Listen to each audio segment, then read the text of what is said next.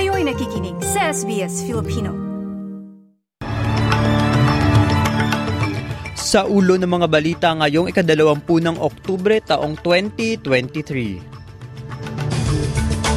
Israeli military forces nagbabala na malapit na nitong pasukin ang Gaza.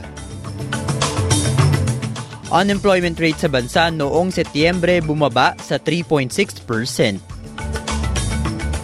At Sydney Opera House ipinagdiriwang ang golden year nito.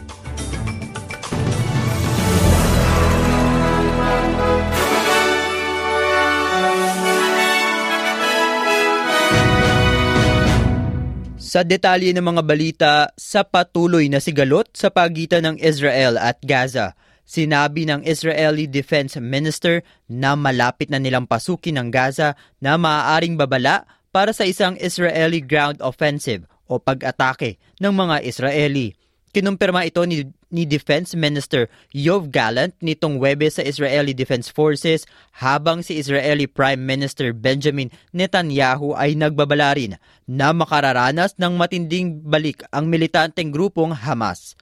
Patuloy na inaatake ng Israel ang Gaza sa pamamagitan ng airstrikes matapos ang pag-atake ng Hamas sa bansa noong 7 Oktubre na kumitil ng mahigit 1,400 Israelis. Kinumpirma naman ni Prime Minister Anthony Albanese na patuloy makikipag-ugnayan ang federal na pamahalaan sa mga pinuno ng komunidad para masigurong mapanatili ang kaayusan at kapayapaan sa Australian society sa gitna ng sigalot sa pagitan ng Israel at Gaza. Sumagot si Albanese sa mga panawagan ng ilang Labor Ministers at Greens leader Adam Bandt na kondenahin ang tinatawag nilang collective punishment sa mga tao ng Gaza ng Israeli Defense Forces. Pakinggan natin ang pahayag ni Albanese. We need to make sure that Australia remains what I regard as a microcosm for the world, one that shows that people of different faiths, of different backgrounds, can live together enriched by our diversity. There's no place for hate here.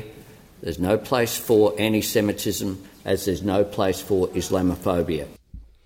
Sa ibang balita, bumaba sa 3.6% mula 3.7% ang unemployment rate sa Australia noong Setyembre, kung saan ayon sa datos ng Australian Bureau of Statistics, may halos 7,000 katao ang nakahanap ng trabaho noong nakaraang buwan.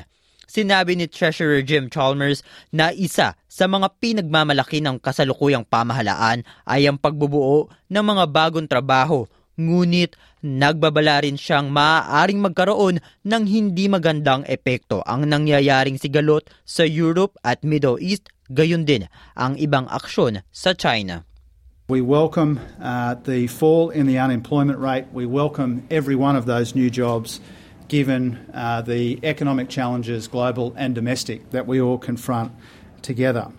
But we still expect unemployment to rise as a consequence of higher interest rates and concerns around China and conflict in Europe and now the Middle East as well.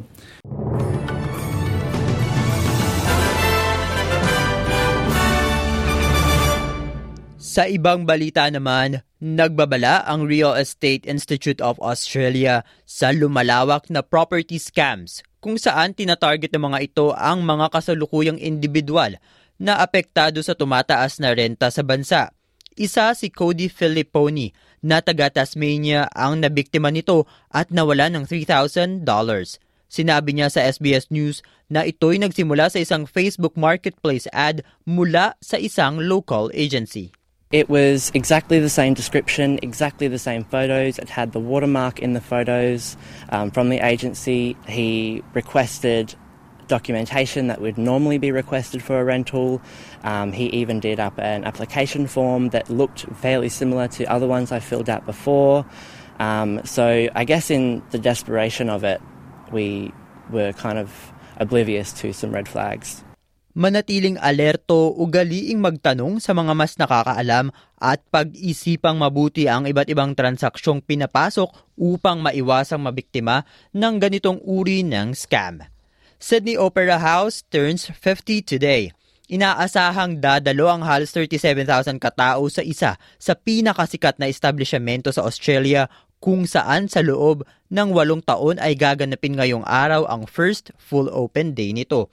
Sa weekend naman, October 21 to 22, magkakaroon ng open house para mabisita ng mga tao ang iconic building sa Sydney Harbour na naitatag noong 1973.